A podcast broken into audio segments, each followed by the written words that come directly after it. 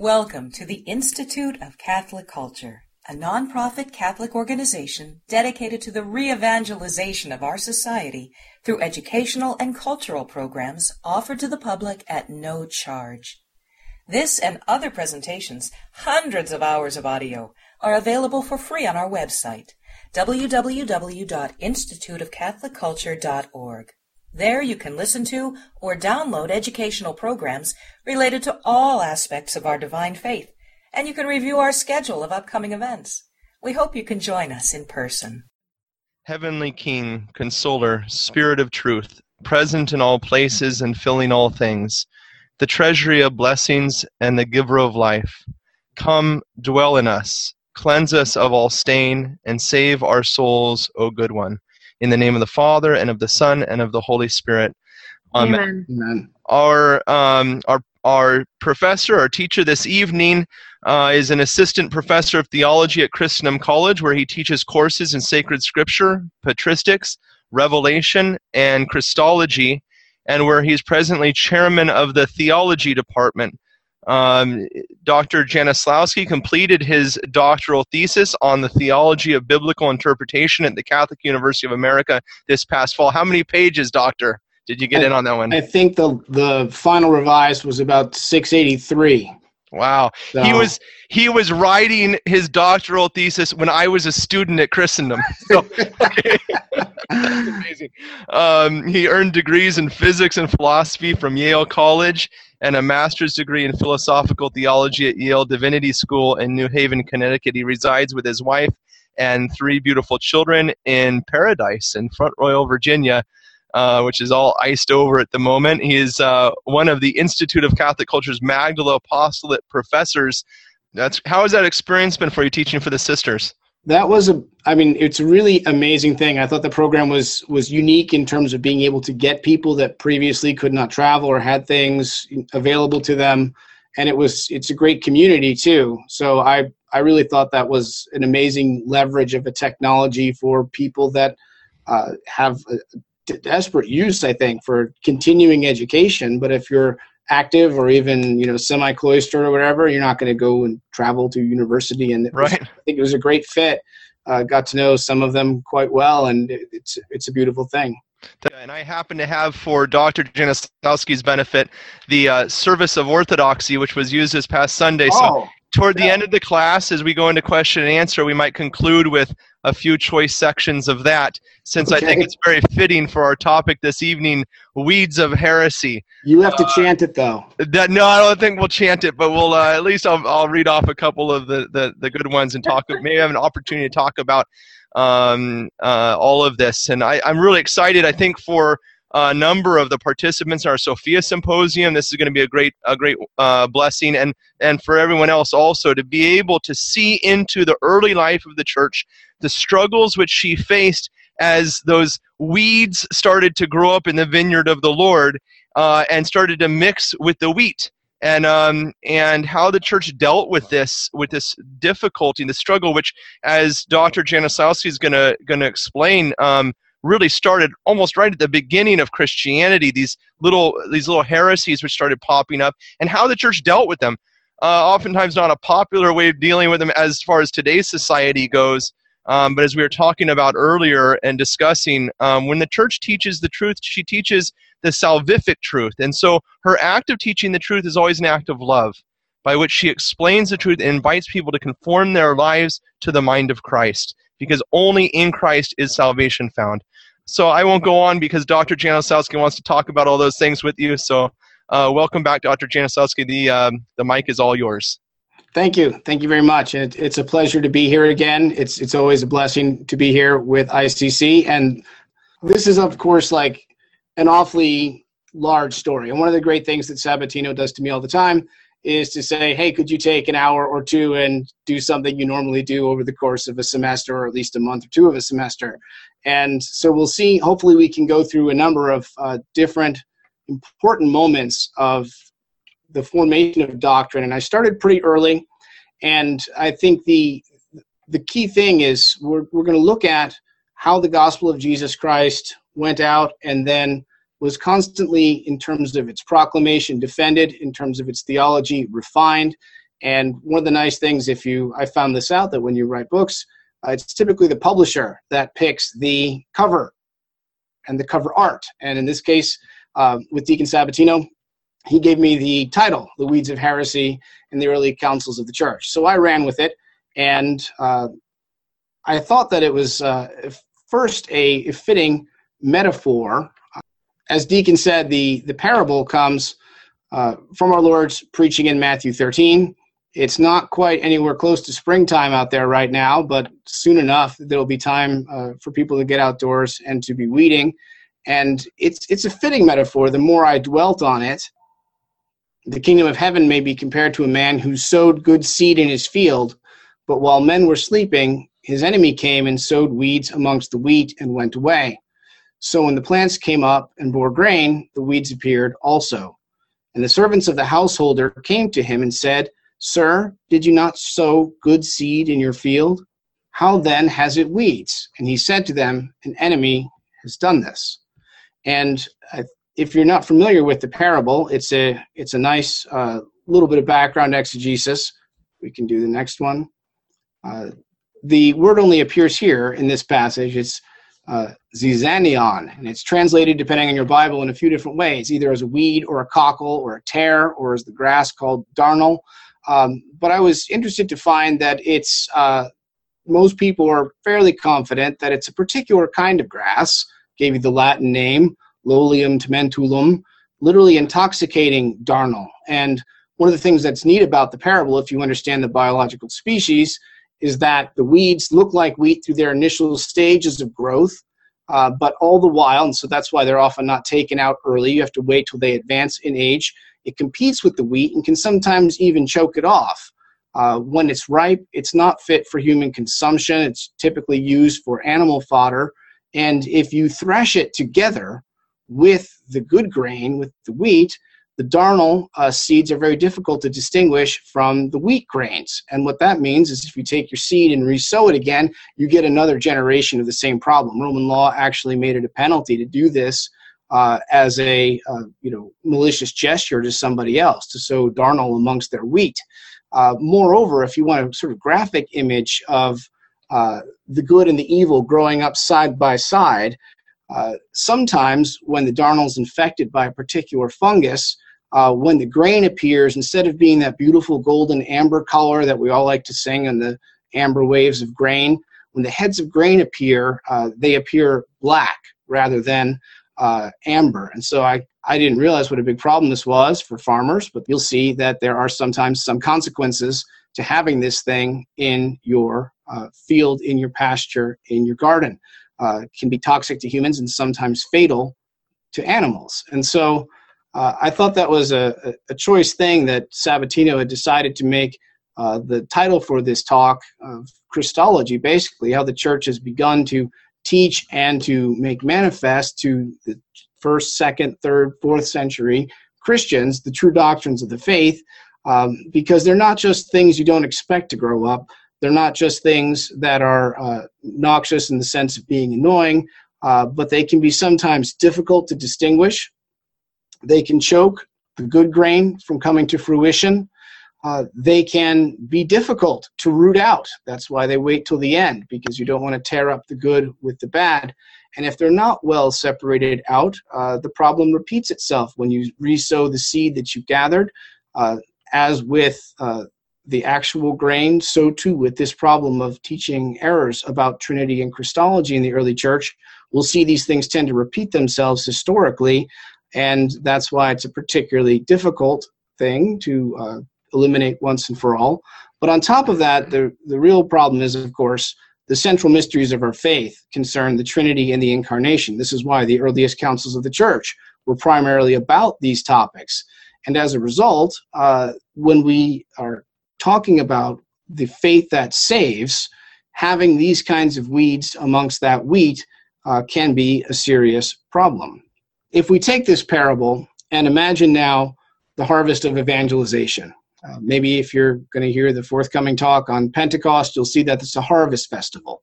Uh, in the first generations of the church, uh, the apostles, if the wheat is the revelation of Jesus Christ, the apostles sowed this wheat all throughout Europe and Asia Minor and the north part of Africa, Alexandria, ultimately all the way over to Carthage.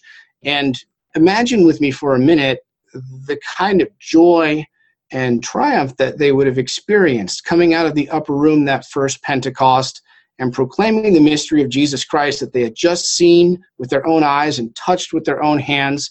And uh, from synagogue to synagogue and town to town, uh, more and more people came to believe in what the apostles themselves had witnessed. Many, of course, did not believe, but we saw churches being founded all through uh, the first century and first generation Christians turning into second generation Christian churches and third generation Christian churches.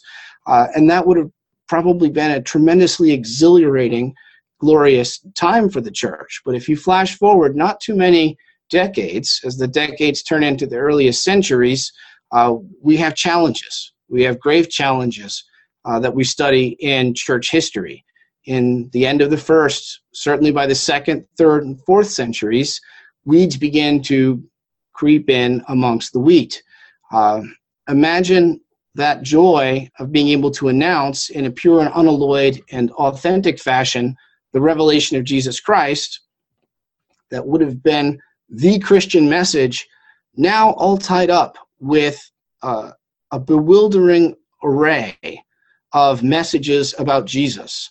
Someone who perhaps had only heard a little bit about Christianity wants to find out about the Christian message and who Jesus is, uh, is faced with a variety of accounts, contradictory accounts, conflicting accounts, distorted accounts, uh, sometimes positively scurrilous accounts. And uh, Imagine the sorrow and the challenge and the struggle faced by bishops of the second and third and fourth century who were trying to introduce people to Jesus in the midst of a welter of different opposing portraits. And there's a wonderful but somewhat long quote uh, by St. Basil, I thought, which was his own firsthand account of trying to teach people uh, the faith that was received from the apostles uh, in his own time of controversy. But it was a little bit long, uh, but it was a, a, maudlin, glorious, but moving account of the chaos that existed uh, as the backdrop for some of the earliest councils of the church. But that's not simply uh, sort of a nice moment in church history that we look back to and say, well, that worked out well. It's also a fitting description of our own day because uh, then as now there's a bewildering variety of statements that are being made about jesus if people who are not already connected to some church or in some particular tradition go to find out uh, about the truth of the message of the lord jesus christ uh, they too are faced with a bewildering variety of portraits maybe they're on the next slide let's see oh here's some first uh, since I don't have the deck up right in front of me, I have to guess and remember my order. Uh, Peter and Paul were already aware of this. Uh, we get some statements already in the first century of the necessity to maintain the integrity of what the gospel is. Uh, 2 Timothy 4 1 through 5, I'll just read it here. Everybody can follow along. Uh, Paul writes to Timothy I charge you in the presence of God and of Christ Jesus, who is judge the living and the dead, and by his appearing in his kingdom, to preach the word to be urgent in season and out of season, to convince, rebuke, exhort, to be unfailing in patience and teaching. For the time has come when people will not endure sound teaching, but having itching ears, they will accumulate for themselves teachers to suit their own likings, and will turn away from listening to the truth and wander into myths. As for you, always be steady, endure suffering, do the work of an evangelist, fulfill your ministry. Uh, the next quote, I believe, is from either Paul again or Peter. Here's Peter. Similar concern already now, before we get to the end of the first century, that the integrity of that revelation of Jesus Christ is preserved and handed down and defended from confusion. Peter writes, 2 Peter 3:15, so also our beloved brother Paul wrote to you according to the wisdom given to him, speaking of this as he does in all his letters.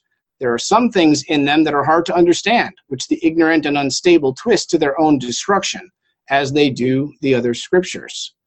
You, therefore, beloved, knowing this beforehand, beware lest you be carried away with the error of lawless men and lose your own stability, but grow in the grace and knowledge of our Lord and Savior Jesus Christ. To him be the glory both now and to the day of eternity. Amen. So you can see both Peter and Paul already aware of the need pastorally to stress that the proper gospel revelation of who Jesus was, what he actually said, what he did, and what the church proclaimed about him from the day of Pentecost be preserved, passed down, and as it were, weeded out of errors that were attempting to creep in. Uh, Paul sometimes gets severe about this. Paul appeals to the Corinthians. 1 Corinthians 1:10 I appeal to you brethren by the name of our Lord Jesus Christ that all of you agree and that there be no dissensions amongst you but that you be united in the same mind and the same judgment is Christ divided? And then you probably know how he goes on. Did Paul was Paul crucified for you?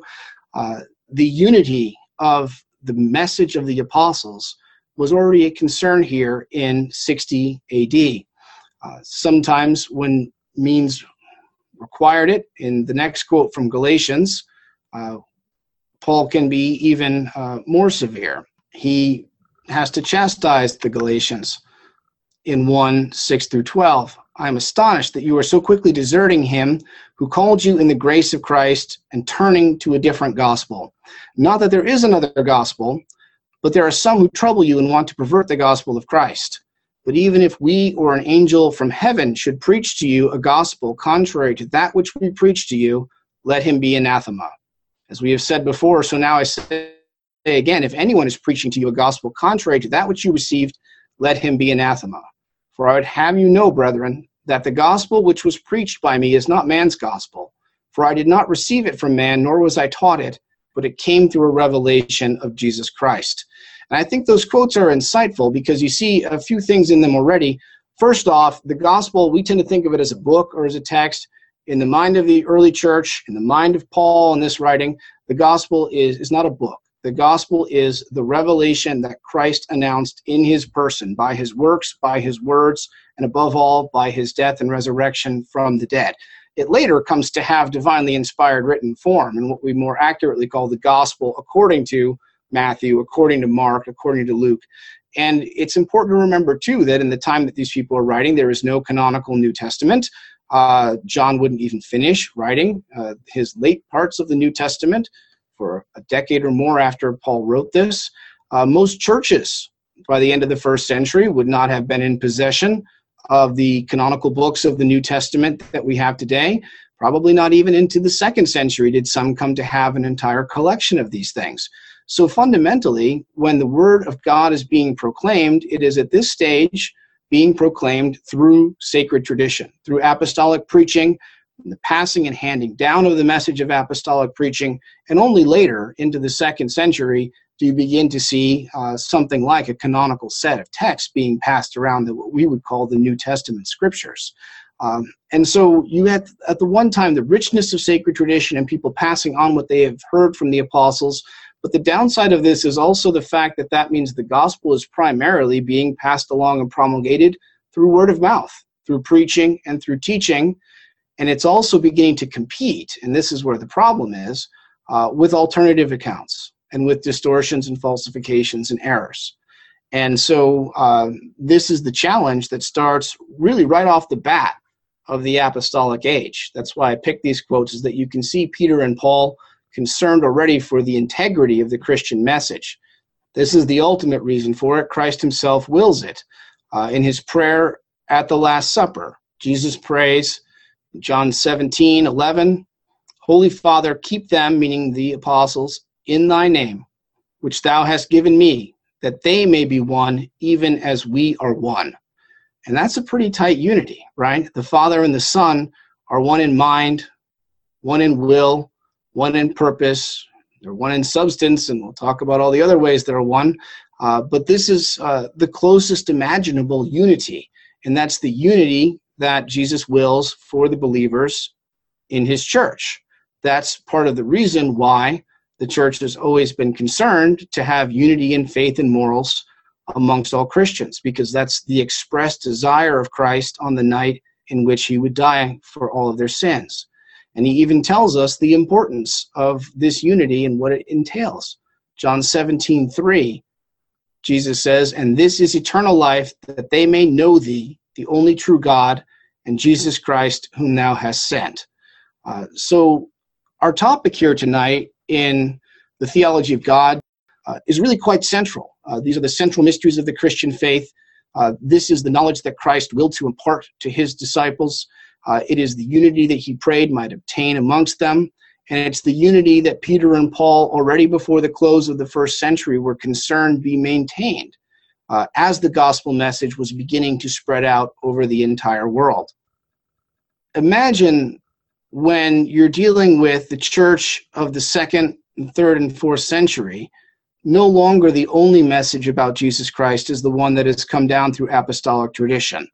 Um, maybe some of you know this, some of you don't. Uh, there's uh, a long process in the distribution of sacred writings, and finally, if you uh, had the opportunity to do a couple of lectures on the formation of sacred scripture, it's really only around the fourth century that you begin to see Christians everywhere having a canonical set of texts about Jesus Christ as a reference.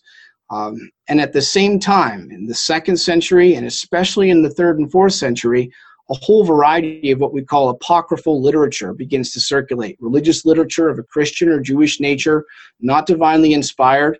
Some of it's interesting, some of it's catechetical and still as good then as it is now, like the Didache, the teaching of the 12 apostles, or the book called The Pastor of Hermas, beautiful book.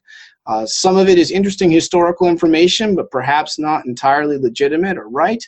Uh, some of it are distorted accounts, exaggerated accounts, inaccurate accounts of Jesus or Paul or the apostles.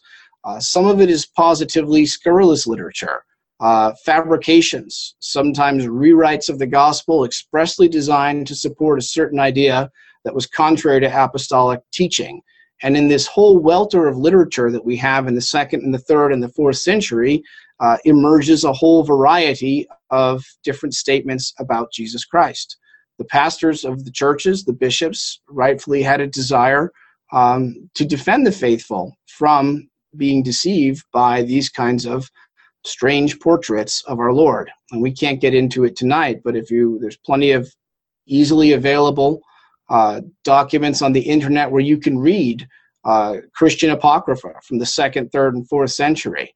And uh, I think some of it's, you know, almost amusing nowadays. My favorite is the Infancy Gospel of Thomas, where some idle but creative individual decided to run wild in the space of the infancy narrative. We hear very little about our Lord after his birth, flight into Egypt, and coming back. Uh, we get a brief glimpse at adolescent Jesus at 12 and the finding in the temple. And then from 30 onward, we get the narrative that occupies most of the Gospels. Uh, one of the texts that's circulating and called the Infancy Gospel of Thomas nowadays, some fellows' fan fiction of what it would have been like for Mary and Joseph to have raised an omnipotent, omniscient, and somewhat bratty five year old. Um, and while that might strike us as strange, if we look at the portraits of Jesus in the modern environment that we occupy, uh, there's no less confusion. There's a great plurality of representations in, of Jesus Christ. And I just picked these kind of at random, and I don't mean to have any kind of exacting commentary uh, on each of them, but um, these are different representations of Jesus uh, that you can see hold forth to us uh, different Christs in some of them than perhaps the one that we are familiar with. Um, and that's why this topic is particularly relevant. Uh, whether it's in the second or third or fourth century or in the 19th or 20th century, uh, there is still a need to understand the authentic nature of Jesus, who he was, what he did, and what we profess about him as Christians. Uh, the task of Christians in defending apostolic revelation uh, is to weed them out because noxious weeds damage our resources. Uh, they distract us as Christians they say uh, things about Jesus that are oftentimes detrimental to the faith, uh, scandalize other people, mislead them, and ultimately sap the strength of the Christian message. The sort of core topic of the councils that we'll be working towards understanding uh, is Christology. and that's nothing other than the study of who Jesus Christ is. And if you want a s- simple maxim to come back to uh, repeatedly as kind of the goal that we are going to press towards and looking at these different errors in uh, what people have said about Jesus Christ, is that the church has always proclaimed that Jesus Christ is fully God and fully man in one divine person, namely the second person of the Blessed Trinity. Uh, came to earth, was incarnate as the man Jesus Christ, uh, without sacrificing anything of his humanity or his divinity. That's our, going to be our goalpost.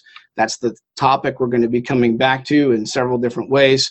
That our end of this is to get ever clearer by looking at the errors that arose and the church response to them about Jesus Christ being fully God and fully man in one divine person. This is why it matters. Uh, the whole reason why Christology matters is that Jesus Christ cannot do what he does or say what he says without being who he is. Uh, if you think about that for a minute, there's a little scholastic maxim I put down on the bottom action follows being. You can't do what you do without being who you are. Uh, think about this in any variety of ways. If Jesus is not who he says he is, if he's not fully God and fully man in one divine person, he cannot be our great high priest who intercedes on behalf of humanity to God the Father by offering the sacrifice of the cross. Uh, he can't be our exemplar in all things. If imitatio Christi, imitation of Christ, is the epitome of the moral life, uh, we need to have a Christ who is fully human and God's own way of showing us how to be man again after the fall. Uh, any of the doctrines that are central in Christianity, whether it's the priesthood, the sacraments, the nature of grace, uh, all of it ultimately comes back to the two foundational mysteries of the Trinity and the Incarnation, which are the distinctive claims of the Christian religion as a monotheistic faith.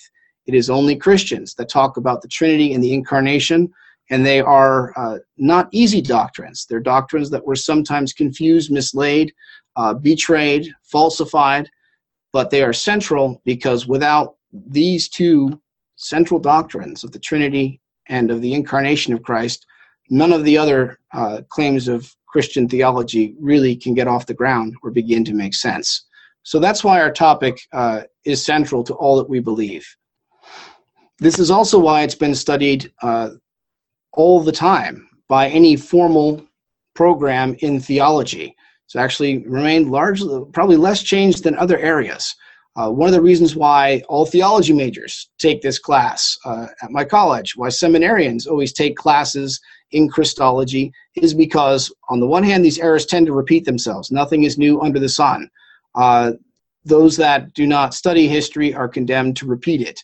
Uh, some of the errors that were fought in the second, third, fourth century of the church uh, pop up again multiple times. I sometimes like to use the analogy of the uh, the CDC, the Centers for Disease Control, have this really elaborate, uh, high tech, high security lab in Atlanta.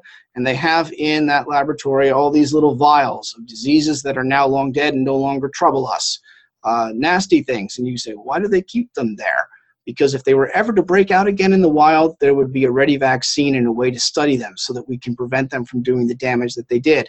Studying the history of the church, Christology, and the early creeds and councils is very much kind of the same thing. Uh, we will find that from the second century to the 20th century, sometimes these claims about the Trinity or the incarnation of Christ uh, will be repeated. And the church has always gone back to this history as a way to refresh and strengthen and be ready to respond to it. It's also a really good mental training ground. These are difficult topics, uh, but there's a nice consolation in the fact that throughout history, pretty much every way that you could get it wrong has been done. Uh, some people know that statement about I think someone asking Michelangelo, how did he carve this beautiful statue like David? He said, I simply got rid of everything that wasn't David. If it wasn't David, I chipped it away. So, too, when we look at the history of these early heresies, uh, it gets our own thought sharper on understanding well the mystery of Jesus Christ because we see the ways it's gone wrong, either big errors, obvious ones, or more subtle ones.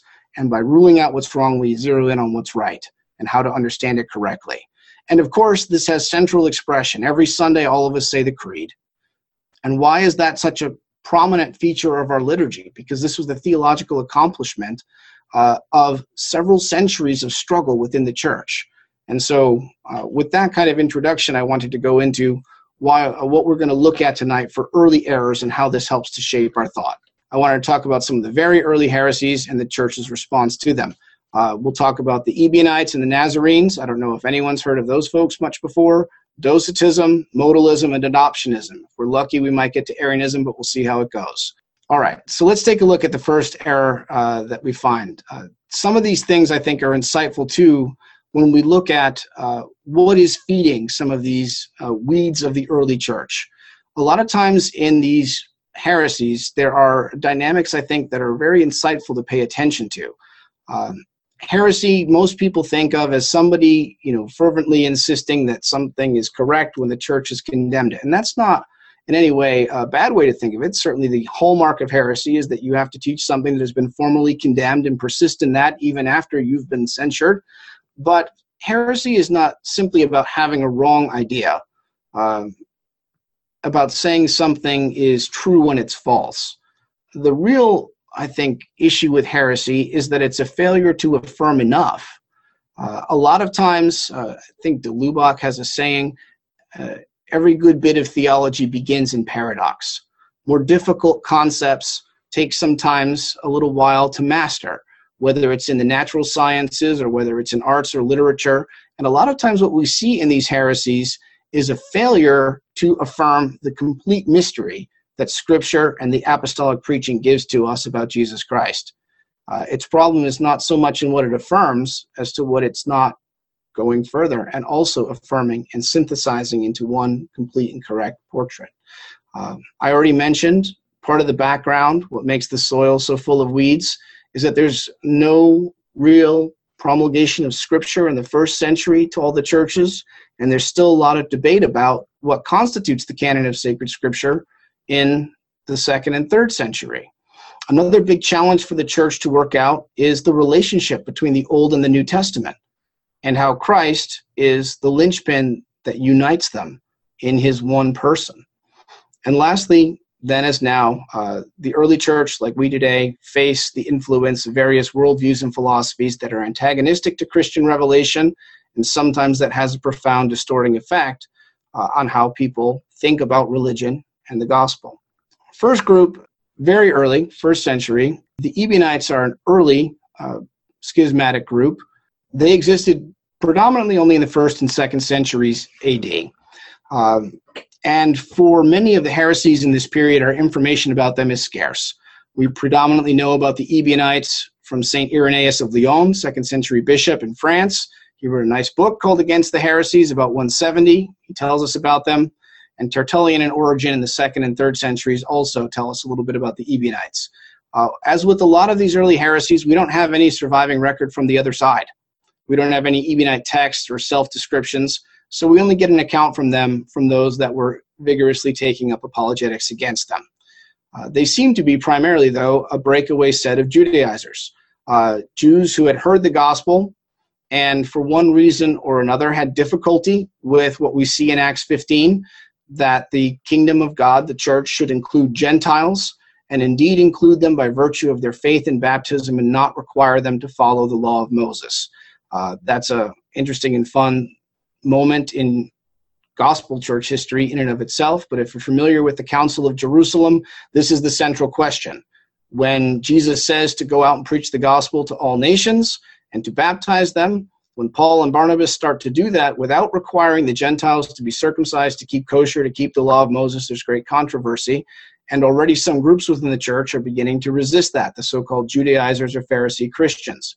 And it seems that maybe after the council, uh, some of these groups formed Jewish Christian enclaves unto themselves, did not keep Eucharist or table fellowship with other groups that were mixed or Gentile, uh, and eventually seemed to have broken away from the main line of the church and slipped into uh, more profound errors about not just baptism and justification, but even about Christ himself. Uh, they seem to have been largely uh, vanished off the scene by the third century AD. We don't hear very much more about them after that. What did they believe uh, when it comes to the doctrine of Jesus Christ? If you want a concrete example of how these errors tend to recur, uh, while I haven't seen historical record of them since the third century, Uh, I did do a little hunting online, and lo and behold, here's an Ebionite church that's been running, I think, in San Francisco since about 1980. Uh, so it's a it's a repro. I don't think there's any living connection at all. But if you want to see what goes on in today's day and age, we have to remember we're in a very much post-confessional age, right? It used to be that even if you were uh, not Catholic, you were Christian of some denomination, and that denomination had a doctrine that typically included, uh, you know, some basic statements about the fundamental mysteries of the faith Trinity, incarnation, church, sacrament. Nowadays, uh, we're in an interesting position where a lot of people that call themselves Bible believing Christians are pretty much picking up the Christian scriptures and making sense of them as best they can on their own. And a lot of times you will find reprises for that reason of some of these earliest Christian errors. Um, they denied the divinity of Christ and any attempts to maintain that he somehow pre existed his conception and birth. So even if we think of him as a spiritual creature and not as God from God, uh, that Jesus had no divinity, no spiritual preexistence.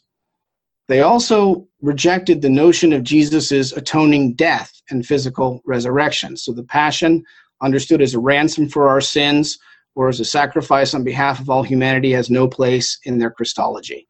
Uh, they believe that Jesus is fully human in the exact same way that you and I are.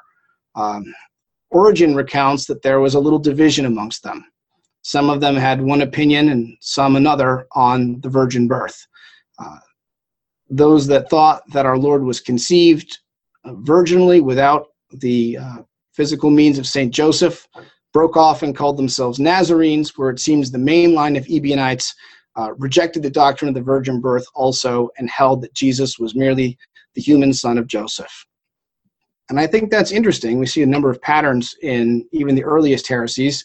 Uh, we see a breakaway from the main line of the church after the Council of Jerusalem, and then we see subdivision within the schism. Uh, and that's a pattern you can probably identify pretty readily in a Christian, you know, denomination somewhere close to you.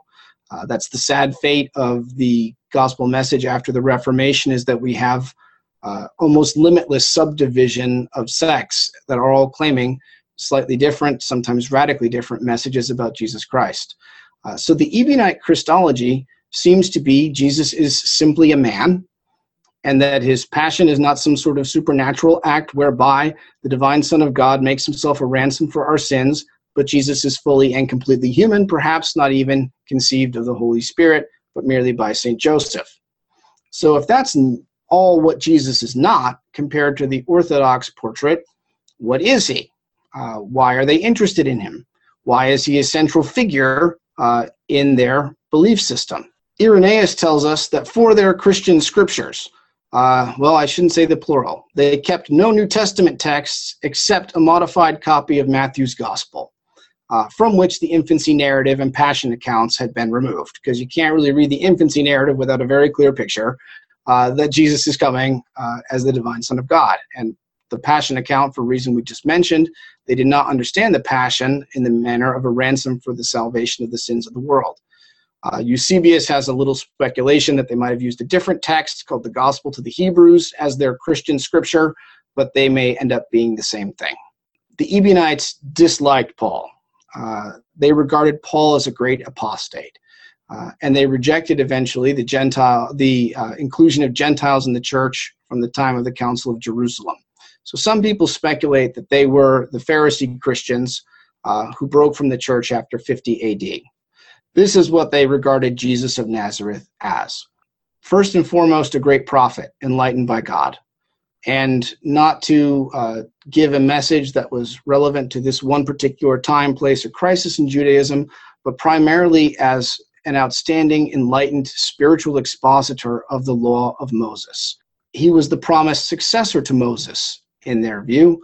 And if you don't know what that's all about, the text at the bottom of the slide, Deuteronomy 18, starting in verse 15, when Moses knows that he is going to die before he leads the people into the promised land, there's a long farewell address. And Moses promises that God will in the future raise up someone to be successor to him.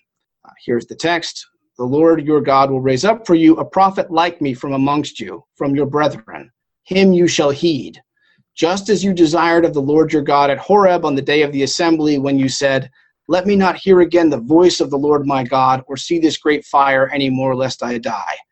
Moses is referring back to when the Jews were gathered around the base of Mount Sinai, and God came down and wreathed the mountain in fire and smoke, how they were terrified to be in the presence of God, so they wanted Moses to be their lawgiver and their representative and their shepherd.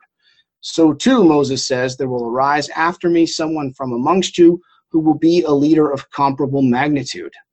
And this is whom they thought Jesus was. That he was a enlightened expositor of the law of Moses who grasped its spiritual pr- principles more profoundly than any other rabbi or person had done at the time, and that by this excellence he was to be this promised successor. Uh, you get that nicely in Matthew's gospel. It's familiar to us, but arresting to a Jewish reader in the Transfiguration. Jesus is standing between Moses and Elijah. Uh, if there's anybody you listen to in Judaism, it's Moses, and shortly after him, Elijah. And the voice from heaven says, This is my beloved Son, him shall you heed. Not them, or listen to Moses and Elijah, and also my beloved Son, uh, but to heed Jesus in the midst of the three of them. So this is how the Ebionites saw Christ, and I don't think that's terribly unfamiliar even to the 20th century.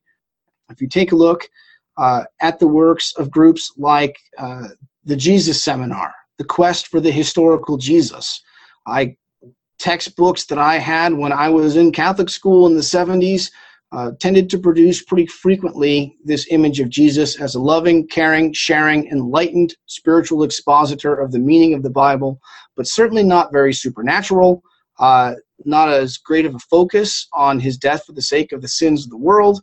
And uh, you can read books like uh, The Lapsed Priest, John Dominic Crossan's Historical Jesus, The Life of a Mediterranean Jewish Peasant, and the theologies fundamentally Ebionite, uh, even to this day.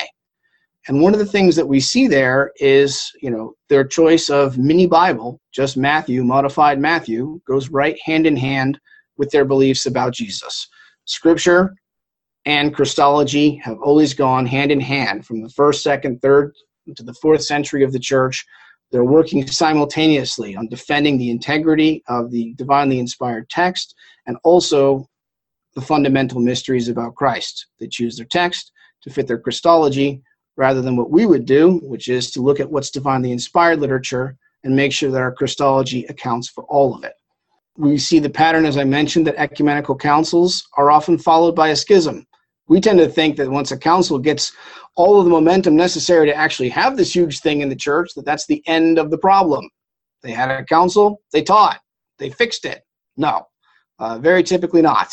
The controversy doesn't end, but at least the dividing line is clear. And from the very first instances that we have, like these first century Ebionites, we see that pattern. And those that break off tend to subdivide, and in the Ebionite era, uh, the failure to affirm the full truth. The humanity of Jesus, 100% affirmed, but at the 100% expense of affirming his divinity. It's an easy first error to start with. It's very lopsided, all human and no way divine. Uh, but maybe you can see some of the basic patterns uh, that I'll keep to keep on observing as we go through here. The pendulum tends to swing sometimes from one extreme to the other. Part of the difficulty with the novelty of the revelation of Jesus Christ is how do you synthesize it all?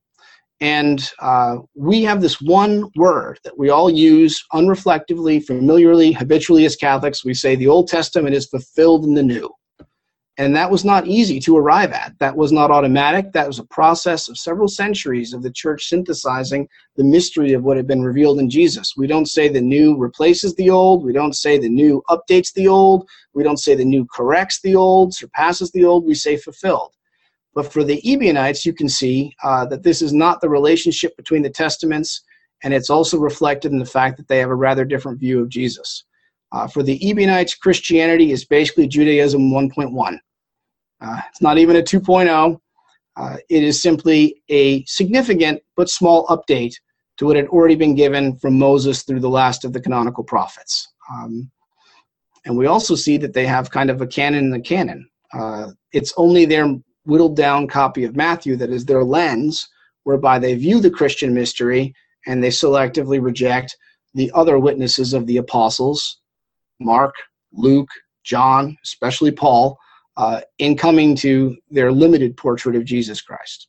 Uh, you can see the exact opposite error breaking out at the same time.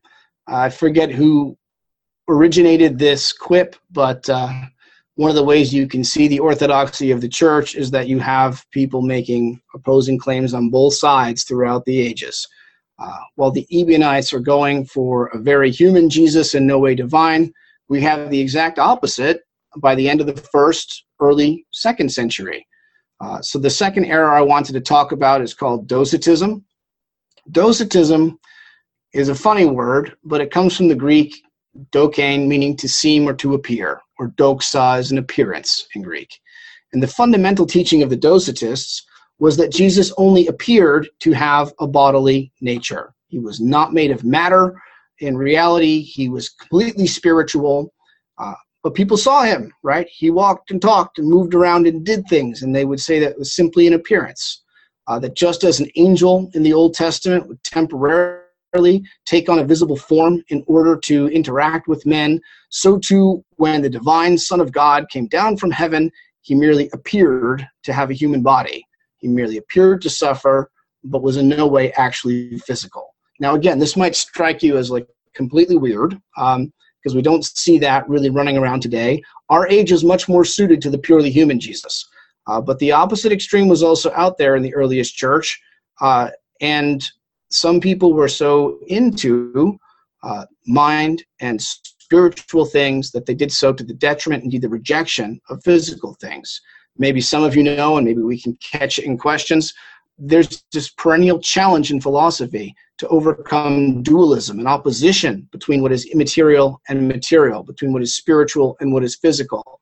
And one of the backgrounds of this era of Docetism is that people were oftentimes, because they were committed to certain philosophical views, tending to oppose what is physical and what is spiritual. And when you take the gospel and mix it into that, you sometimes get a very strange view about Jesus.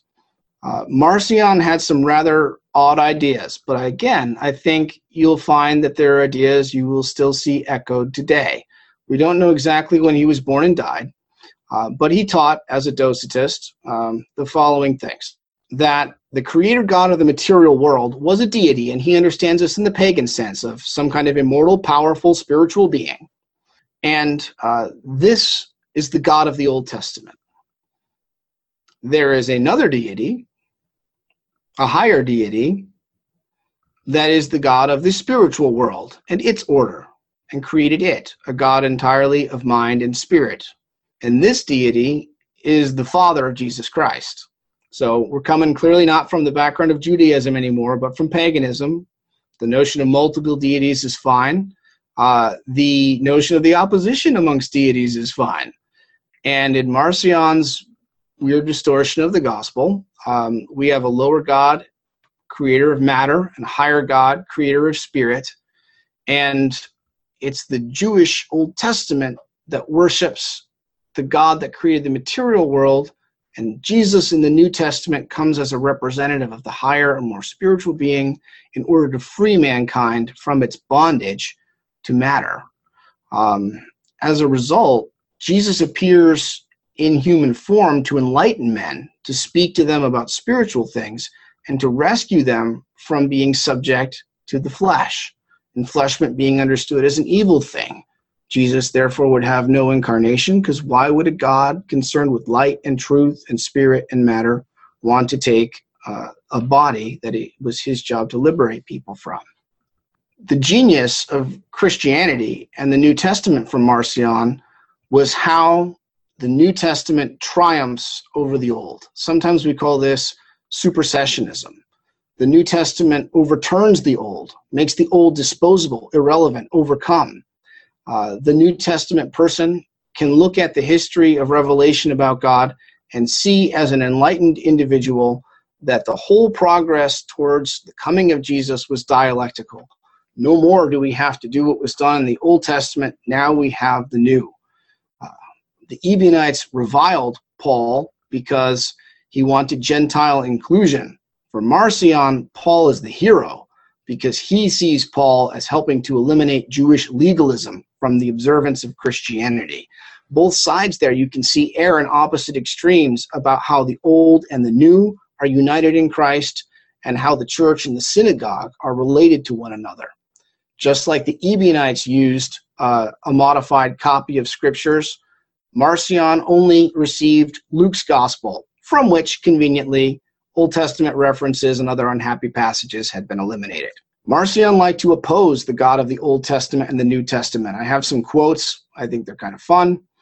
Uh, he said that the God of the Old Testament sends she bears to devour children for Elisha's merriment, but Jesus says, Let the little children come to me.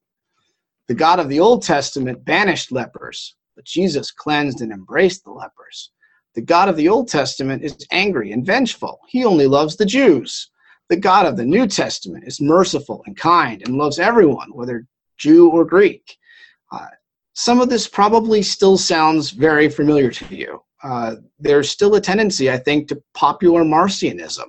Uh, I don't know how many times I've heard people say the God of the Old Testament, kind of as a thing, as a phrase, as if this represented something in any way different from this same one God of the New Testament.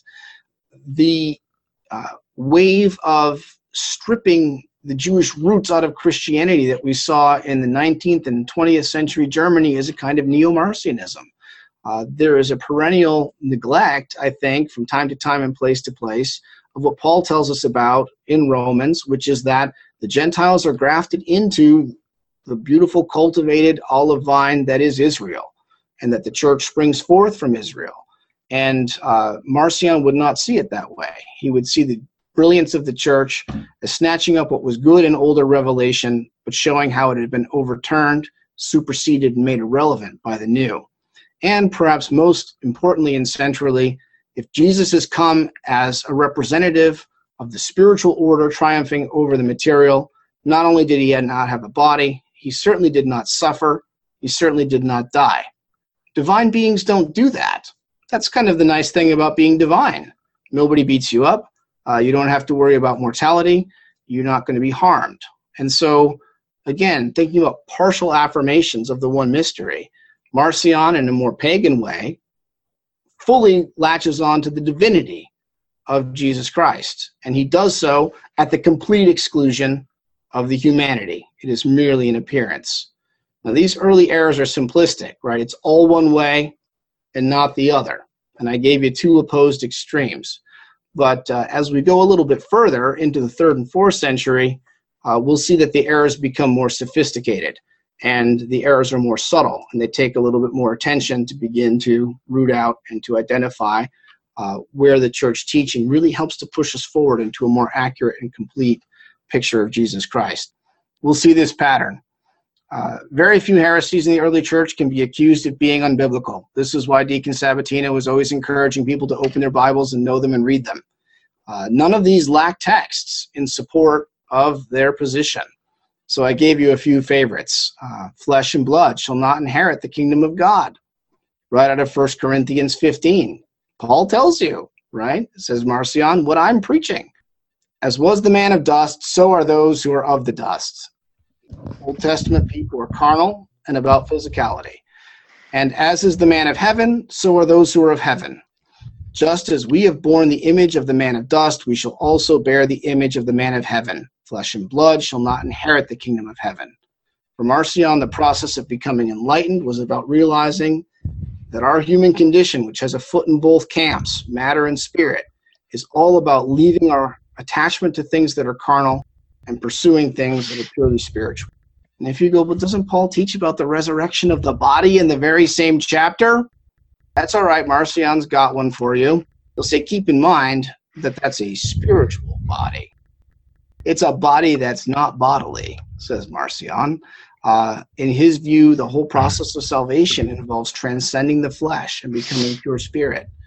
And likewise, Philippians, uh, the, you have to twist this, as Peter warned us about in the beginning of this lecture.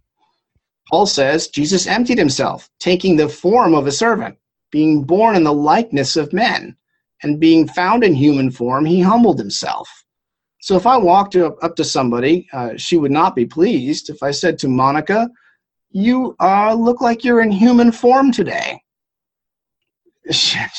uh, thank you. You say, uh, this person looks to be in the likeness of a man. That seems to imply that they are not, in fact, a man. They seem to be in human form. Maybe they're some alien visitor, maybe they're a hologram, but when we speak that way, it doesn't seem like they're actually human. Uh, so there are texts that Marcion would bring in to support his position. There are a bevy of texts you can bring in to refute his position. But we're going a little bit over time, so why don't I stop there and we'll take questions on these first two elementary sets of oppositions, and then we can go on further. Thank you, Dr. Dr. Jenislawski. It's uh, very interesting. There's a, a, uh, couple questions coming in, Doctor, on um, on the connection between these early heresies and Islam, um, and uh, there the, the, people are seeing possible connection between the Ebionite heresy and some some of the beliefs of Islam. Do you have anything to say about that? It's uh, it's interesting. Of course, we're way be, we're way before Islam at this point, right? Because we're we're dealing first, second, third century.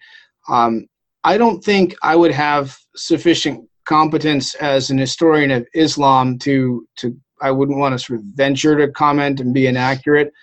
Uh, hopefully, a good professional scruple.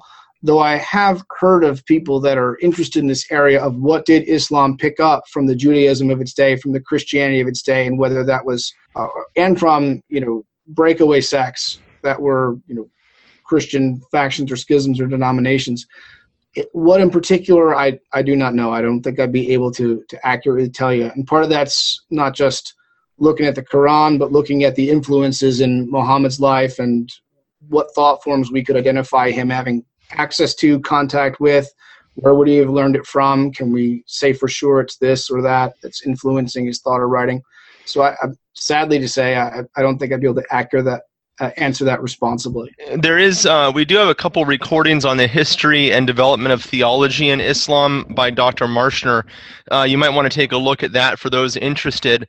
Uh, remember, as as Dr. Jenislawski was mentioning, that um, Islam doesn't really come on the scene until till the early mid seventh century, um, so much later than this. And the heresies which uh, Muhammad appears to have been uh, receiving out there in the desert are those that are pushed out of Christendom, obviously uh, with Constantine the Great and the conversion of the empire, then uh, the heretics are, are pushed out. Well, not always pushed out, but for the most part end up outside of the borders of the empire. And the theory is that they end up out there uh, influencing people like Muhammad who are bringing together uh, old pagan ideas uh, as well as some, some heretical Christian ideas. So uh, it's possible some of the, even these, some of these early heresies as they morph later in in Christianity and in uh, heretical sects then end up out there. So you could see maybe some strains there or something like that. Uh, for those that are still participating, we'll close with a little prayer from, uh, as I was mentioning, Dr. Jenislawski was asking about um, the practice of the Eastern churches. Many of you know I'm Byzantine, and um, the first Sunday of Lent uh, among the Eastern churches, uh, among the Byzantine churches, is called the service, the the uh, the Sunday of Orthodoxy. Orthodoxy obviously means true teaching, um, and uh, and so the service of the triumph of Orthodoxy uh, originated as the the restoration of images or icons in the church after one of the particular heresies which tried to rid the church of icons and uh, burning and slashing them, throwing them out um, as we've said before, there's nothing new under the sun, is there, Doctor? So these things go back uh, uh, very far. And so on this first Sunday of Lent, um, the uh, the commemoration of the restoration of orthodoxy in the face of heresy. Uh, of the early church and the preservation of the true teaching of the church is always commemorated among all of the Eastern churches. And a way of commemorating is remembering the church's restoration or proclamation of truth and rejection of error. Um, and so the I'll just share with you the first section of the uh, the text and one of the first anathemas, which is which is remembered. Uh, the creed is stated by the whole community, uh, and then uh, the deacon proclaims in the name of the Father and of the Son and of the Holy Spirit. Amen.